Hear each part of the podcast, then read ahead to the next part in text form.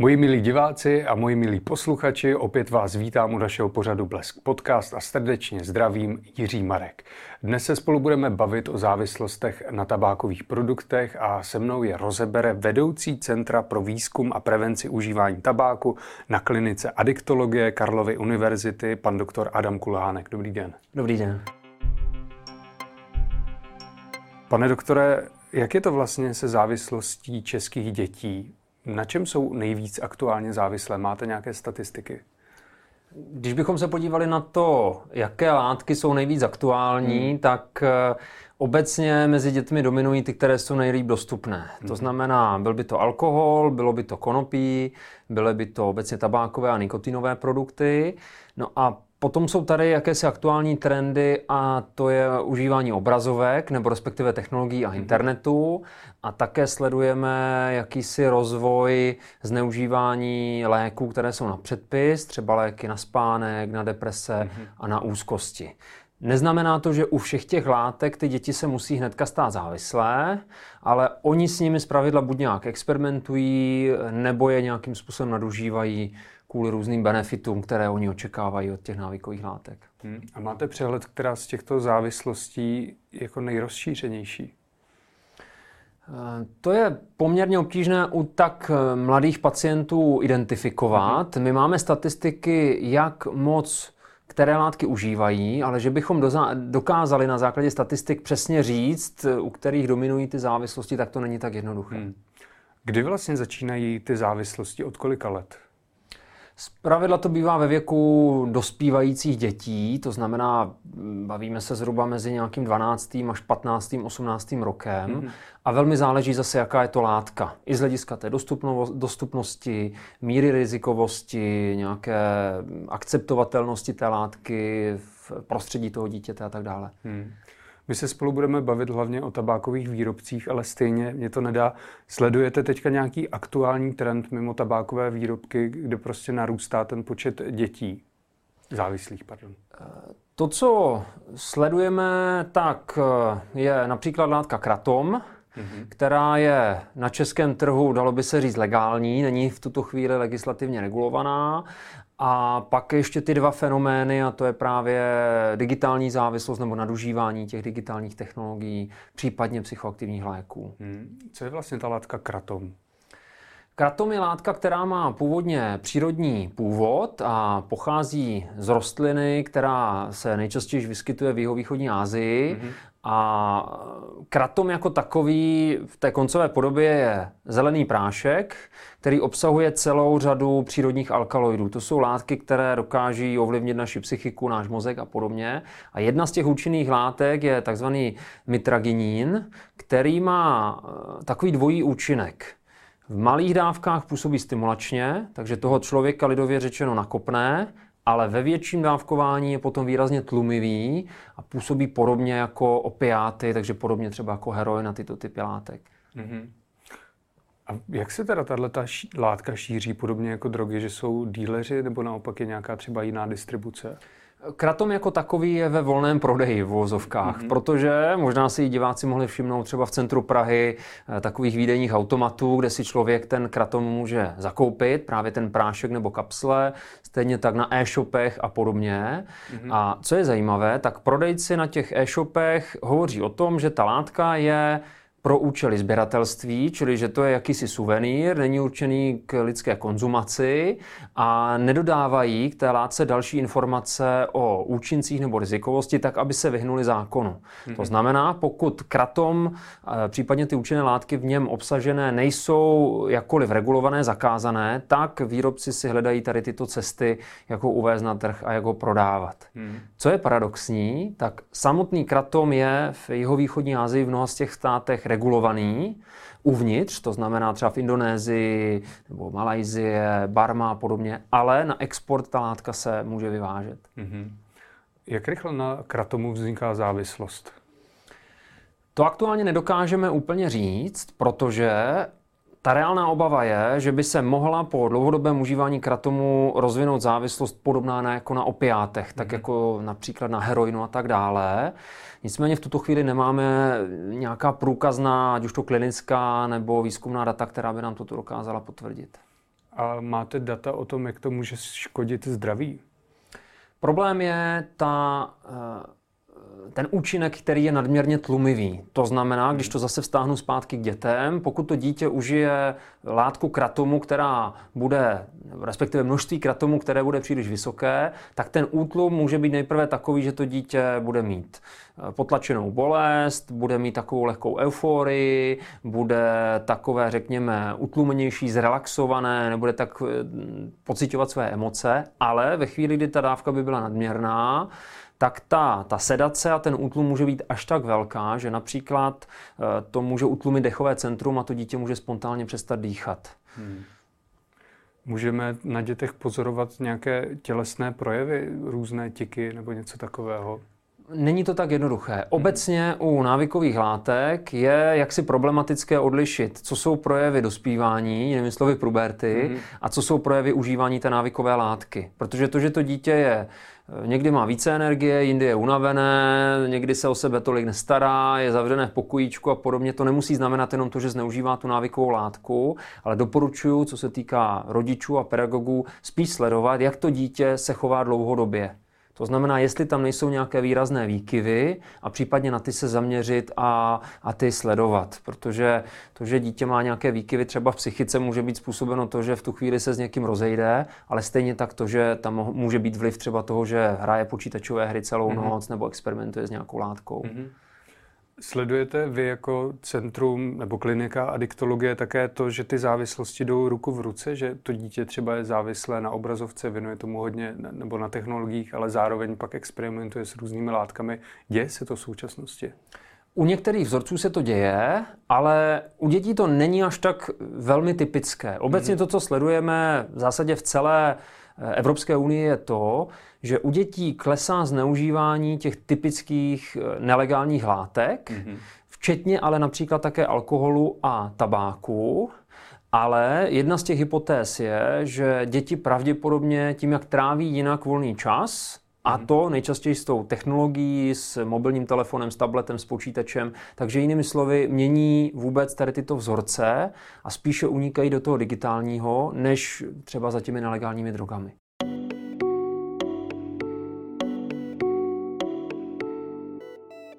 Já jsem to zmiňoval na začátku, že se budu bavit hlavně o tabákových výrobcích, kterému vy se věnujete ve svém výzkumu. A v Česku jsou velmi populární e-cigarety. Čím si to vysvětlujete? Elektronické cigarety skutečně jsou v České republice velmi populární a dokazují to i statistická data. Když bychom se podívali na dospělé uživatele, ale mm-hmm. i na děti, tak patříme mezi země, které mají jednu z nejvyšších vůbec měr užívání elektronických cigaret. A já si myslím, že to je tím, že v Čechách obecně je poměrně vysoká míra užívání cigaret, mm-hmm.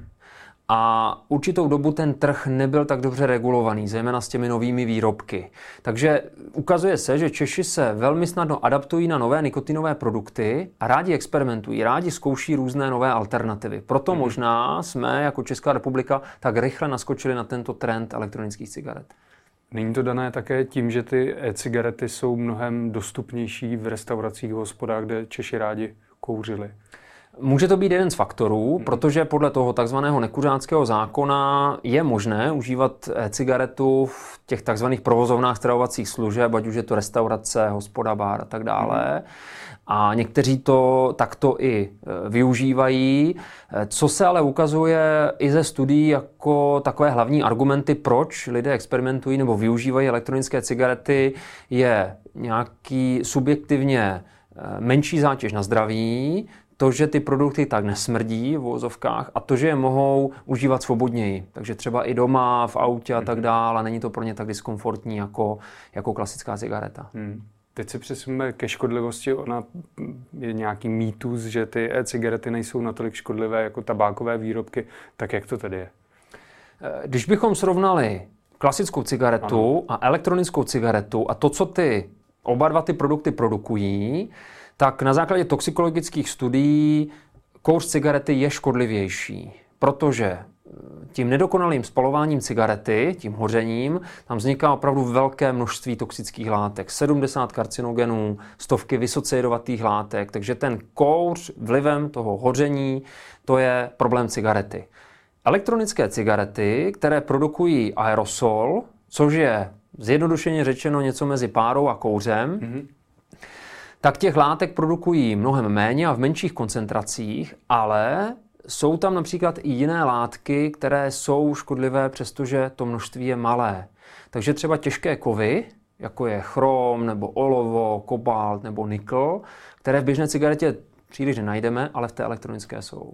Proč jsou přítomné v té elektronické cigaretě? Bez nich by to nefungovalo, ten systém? Eh, oni se pravidla uvolňují na základě těch kovových komponent, které v tom zařízení jsou. Takže třeba žhavící spirálka, která je topné těleso v té cigaretě a další část, části, které mohou tyto látky postupně uvolňovat. Hmm. A jak to teda pak jako ve výsledku škodí tomu zdraví? Máme nějaké výzkumy, které prokazují, že ty prvky kovové se můžou někde usadit, nebo jak to je? Ano, oni dlouhodobě se v lidském těle ukládají, mm-hmm. byť v malinkých množstvích a to má samozřejmě nějaký dlouhodobý zdravotní efekt, protože jsou to v zásadě vysoce toxické, vysoce jedovaté látky. V elektronické cigaretě bychom ale nenašli pouze těžké kovy, ale už obecně, pokud se zaměříme na to, že to je aerosol, což znamená něco, co je jako pára, tak naše plíce nejsou konstruované na to, aby dlouhodobě opakovaně inhalovali páru. Takže když ten uživatel e-cigarety takhle bude tu e-cigaretu užívat mnoho, mnoho let, Eh, tak jsou vysledované takové drobné zánětlivé změny na těch plicích, které jsou právě způsobené tady tímto, tímto efektem. Takže to je ty ultrajemné částice, které v tom aerosolu jsou, tak také vlastně dráždí a způsobují tenhle ten efekt. Ale eh, když se vrátím na začátek, tak pořád kouř cigarety v tomto bude významně škodlivější než aerosol z elektronické cigarety. Hmm. Vy jste mi teďka s dovolením připomněl, já jsem se snažil připodobnit ten pocit, když jsem kouřil tu e-cigaretu. Ano. Tak to je přesně turecká lázeň, taková ta turecká pára. Když ano. do ní člověk vejde, tak vdechne ten vzduch, tak to je přesně ono, takový jako podobný. Ano, a některým, některým kuřákům to vyhovuje, některým to nevyhovuje. Jo. Hmm. Setkáváme se s pacienty, kteří kouřili velmi intenzivně a dlouze potahovali klasické cigarety. Když přešli na tento nový produkt, tak jim to senzoricky nestačilo. Pro ně to nebyl takový zážitek. Mm-hmm. Vy upozorňujete také na to, že ty e-cigarety jsou velmi rozšířené mezi dětmi a mládeží. Ano.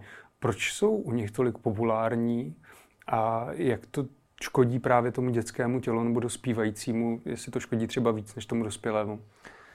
E-cigareta je obecně pro dítě atraktivní z toho důvodu, že hmm. děti na ní nenahlíží jako něco zakázaného, podobně jako na klasické cigarety. Pro některé děti je dokonce e-cigareta, řekněme, nějakým trendovým artiklem a něčím, co je spojené s jejich koníčky, záliby a tak dále. Mm-hmm. E-cigarety jsou také spojeny s celou řadou příchutí, které jsou e, v mnoha variantách zaměřeny právě na děti, různé sladké příchutě, limonády, bombóny, tutti frutti a tak dále.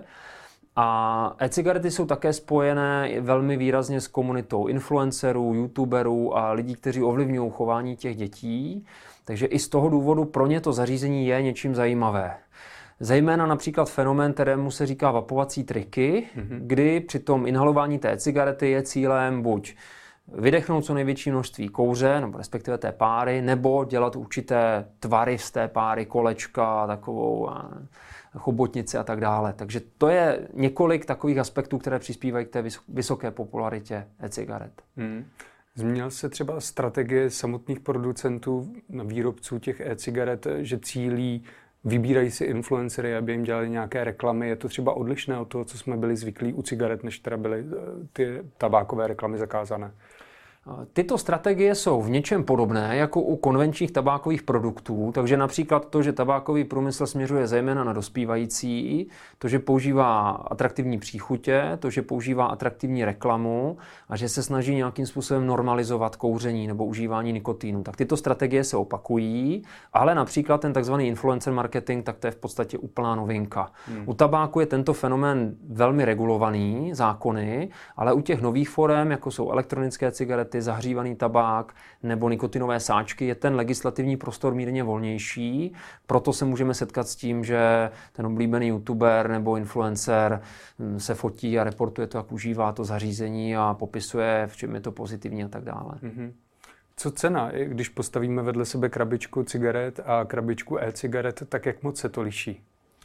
Ta cena pořizovací té cigarety bude zpravidla vyšší, ale zase musíme vzít potaz to, že děti nemají tak velkou spotřebu. Čili pro ně ty likvidy, ty tekuté náplně, které se tam dávají, vydrží z pravidla poměrně dlouze mm-hmm. versus každodenní kuřák cigaret, případně i té e-cigarety, tak tam by ta útrata byla daleko vyšší. Co je zajímavé, tak pro děti je eh, kanálem pro koupení té e-cigarety buď e-shop, mm-hmm. Případně nějaký prodejce, ale tam je to samozřejmě komplikovanější s eh, ověřením věku, takže je otázka, zda takovému dítěti by vůbec někdo tu e-cigaretu dneska prodal v přímém prodeji. Hmm. Bavili jste se také s rodiči dětí, kteří, které vlastně kouří ty cigarety. Jak oni na to reagují? Povolují jim to právě proto, že platí tento ten mýtus, že to není zase tak škodlivé? Někteří rodiče jsou velmi kritičtí vůči cigaretám a vnímají teda všecko zakázat a vysoce regulovat, ale jsou i ty případy, co vy popisujete, kdy ten rodič je ochotný udělat jakýsi ústupek a tady to tolerovat, ba dokonce tomu dítěti třeba tu e-cigaretu koupit na, na Vánoce s tím, že to je v úzovkách hodný dárek, tak tam bych chtěl upozornit, že to určitě není vhodný vzorec chování, hmm. protože u dětí je popsaný fenomén toho takzvaného observačního chování, že ono opakuje to chování po, podle těch autorit, které kolem sebe má. Ať už je to rodič, kamarádi, okolí ve škole, nebo třeba ti influencři. Takže u toho rodiče spíše doporučujeme držet jakési hranice hmm. a spíš s tím dítětem i otevřeně mluvit o tom fenoménu. Jo, ptát se třeba dítěte, proč ta cigareta je pro něj zajímavá, jak to mají děti ostatní ve škole. E, popsat objektivně ta rizika, která z toho vyplývají, že tam hrozí riziko rozvoje závislosti na nikotínu a podobně. A případně ten zážitek a ten prožitek se snažit přerámovat něčím jiným. Jo? Existuje nějaká jiná aktivita, která by tomu dítěti mohla přinést podobný benefit? A jaká to případně je? Jestli se nebudete zlobit, abych si hrál takovou scénku, abych to já lépe pochopil ano. a zároveň naši diváci a posluchači, já jsem teda dítě, mám ty e-cigarety a vy jste rodič a teď mi to chcete rozmluvit, tak co ano. mi nabídnete, abych přestal kouřit? Eh, je otázka, jestli to musí být hnedka přestat kouřit. Jo? Nejprve nesnažil bych se i tady v té scénce tlačit a říkat, hele, eh, viděl jsem, že si kouřil elektronickou cigaretu, přestaň s tím. Ve chvíli, kdy rodič začne takto utahovat šrouby, Aha. tak to dítě z pravidla půjde do odporu. Nechci. To nebude chtít. No. Čili já bych se zeptal, hele, Petře, viděl jsem, že u vás ve škole měli kluci elektronickou cigaretu, jak to tam aktuálně vůbec máte? No, kupujeme si všichni spolu a pak se o ně dělíme. Hm? Aha, No a jak vám to je možné prodat, nebo kdo vám to kde prodá? A tam máme jednoho starého kámoše v tabáku, ten nám to prodá. Jasně. Tady v Lojzovi už rostou vousy, vypadá, že mu je 19. Takže tak mu to prodají, no. chápu, chápu. A co vás na tom tak přitahuje na těch cigaretách? To, to je hrozná sranda. Já jsem viděl kluky na Instagramu, jak dělají takové různé tvary, Aha. obláčky, to je hrozná sranda. Aha. Hmm. Ale chápu, že se vám to líbí, že to je trendová věc, že, že vás to zajímá, ale co je důležitý, tak jak určitě víš, tak v e-cigaretě je nikotin. To je látka, která dokáže poměrně rychle rozjet závislost. Mm-hmm. To, že vám je teďka 15, znamená, že váš mozek se teprve vyvíjí. Stačí pár týdnů užívání té cigarety a můžete se stát velmi rychle závislí. A nemusí to skončit u cigarety, u elektronické, ale může to doputovat do nějaký jiný cigarety. Nehledě na to, že já vím, že i ty sportuje, že potřebuješ mít dobrou fyzičku, dobrý výkon, té cigareta ti může i pokazit tenhle ten výsledek právě třeba ve sportu. Ale kluci se mě budou smát, když nebudu kouřit ty cigarety s nima. To se může stát, to je pravda. Nicméně i na to se spolu můžeme nějak připravit a pobavit se, jak pracovat i s tímhle s tím. Jo, protože to je o tobě, to není o tom, co si kluci myslí a tak dále, a to je o tvé osobnosti, protože ty máš zase jiný přednosti, jo? jsi dobrý ve sportu, v tamtom, v onom.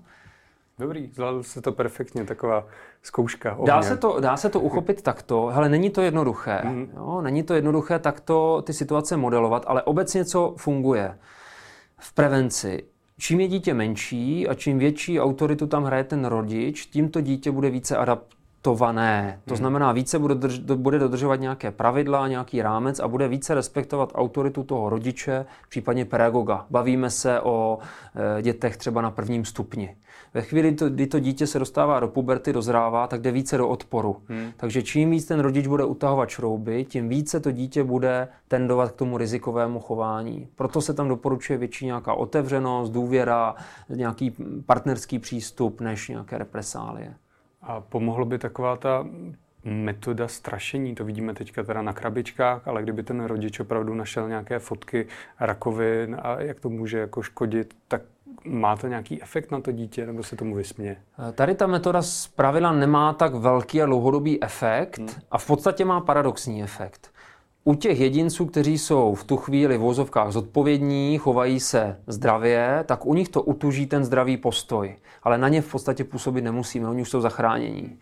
U těch, kteří jsou na hraně té rizikovosti nebo už se chovají rizikově, ten efekt to nemusí přinést a paradoxně je to může eh, potvrdit v tom jejich, v té jejich revoltě. Nicméně to, co se v tomto ale potvrzuje, je, že pokud ten produkt nevypadá atraktivně, nejsou tam barvy, nejsou tam značky a podobně, tak pro děti to není tak lákavé, jako když je to barevné, kůlové a podobně.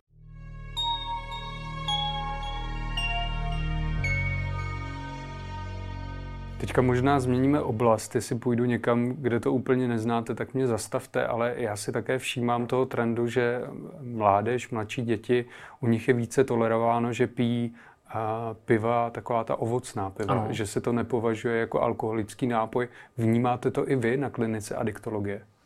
Je to jakýsi fenomén současné doby, ta uh, nealkoholická ochucená piva, u kterých hraje velkou roli právě zase marketing a to, jak to vypadá. Ten produkt, když bych si nečetl složení, vypadá skoro jako limonáda. A hmm. tak to se v podstatě prezentuje. To, že je nealkoholický, znamená, že je v něm jako velmi, velmi malá hladina alkoholu, zanedbatelná. Problém je, že pokud takovéto nápoje budeme podávat dětem, tak u nich v podstatě tolerujeme nebo nějakým způsobem adaptujeme ten vzorec pití piva. Protože ta chuť je, přestože ovocná, tak je stále hořká, je pivová. Stejně tak u nich adaptujeme ten vzorec pití z plechovky a podobně, čili já bych rozhodně nedoporučil rodičům eh, tady tyto nealkoholická piva dětem podávat hmm. a nesnažit se jim ukazovat, že to je cesta, jak třeba trávit volný čas a podobně.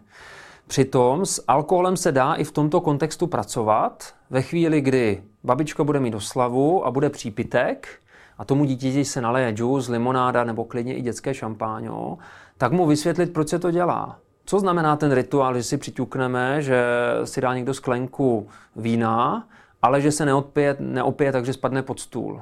Takže i to dítě provádět těmi rituály, jakou roli vůbec ten alkohol hraje, že to není dobrá cesta napít se, protože budu mít nějaké negativní emoce, budu se trápit, jak se napiju, že to není ideální cesta, ale že to může fungovat v tomto společenském kontextu. Hmm. Já děkuji za odpověď a mám takovou možná poslední otázku. Jaké to pro vás je být adiktologem v České republice, kde každý člověk má nějakého démona víceméně? Je to velká výzva, ale současně musím říct, že to je velmi jaksi dynamická oblast, protože v ariktologii neustále získáváme nějaké nové poznatky, nové studie a máte pravdu, že té práce je tady hodně, nejenom na úrovni klientů a pacientů, ale i na, na úrovni třeba nastavování preventivních strategií, legislativy a tak dále. Takže eh, je to, je to zrušující práce, abych pravdu řekl. A nepřipadáte si trošku jako Don Quixote? To úplně ne. To zase nevnímám, že by to byla jako marná práce, mm-hmm. protože náš obor nemá moc velkou úspěšnost léčby. To není proto, že bychom byli žabaři nebo že bychom používali jaksi slabé techniky, metody, ale obecně vylečit závislost není jednoduché. Hmm. Ale u nás je realistický cíl i to, že tomu člověku zlepšíte kvalitu života, že ho posunete k tomu, že při dalším pokusu se mu to povede a podobně. Takže i tady tyto drobné krůčky my považujeme za obrovský úspěch. Tak jo, doufám, že budete mít další úspěchy a děkuji, že jste byl hostem našeho pořadu Blesk Podcast. To byl Adam Kulhánek, vedoucí Centra pro výzkum a prevenci užívání tabáku na klinice adiktologie Karlovy univerzity. Děkuji moc za pozvání. A vám děkuji, že jste nás sledovali a poslouchali a těším se zase příště. Naschledanou.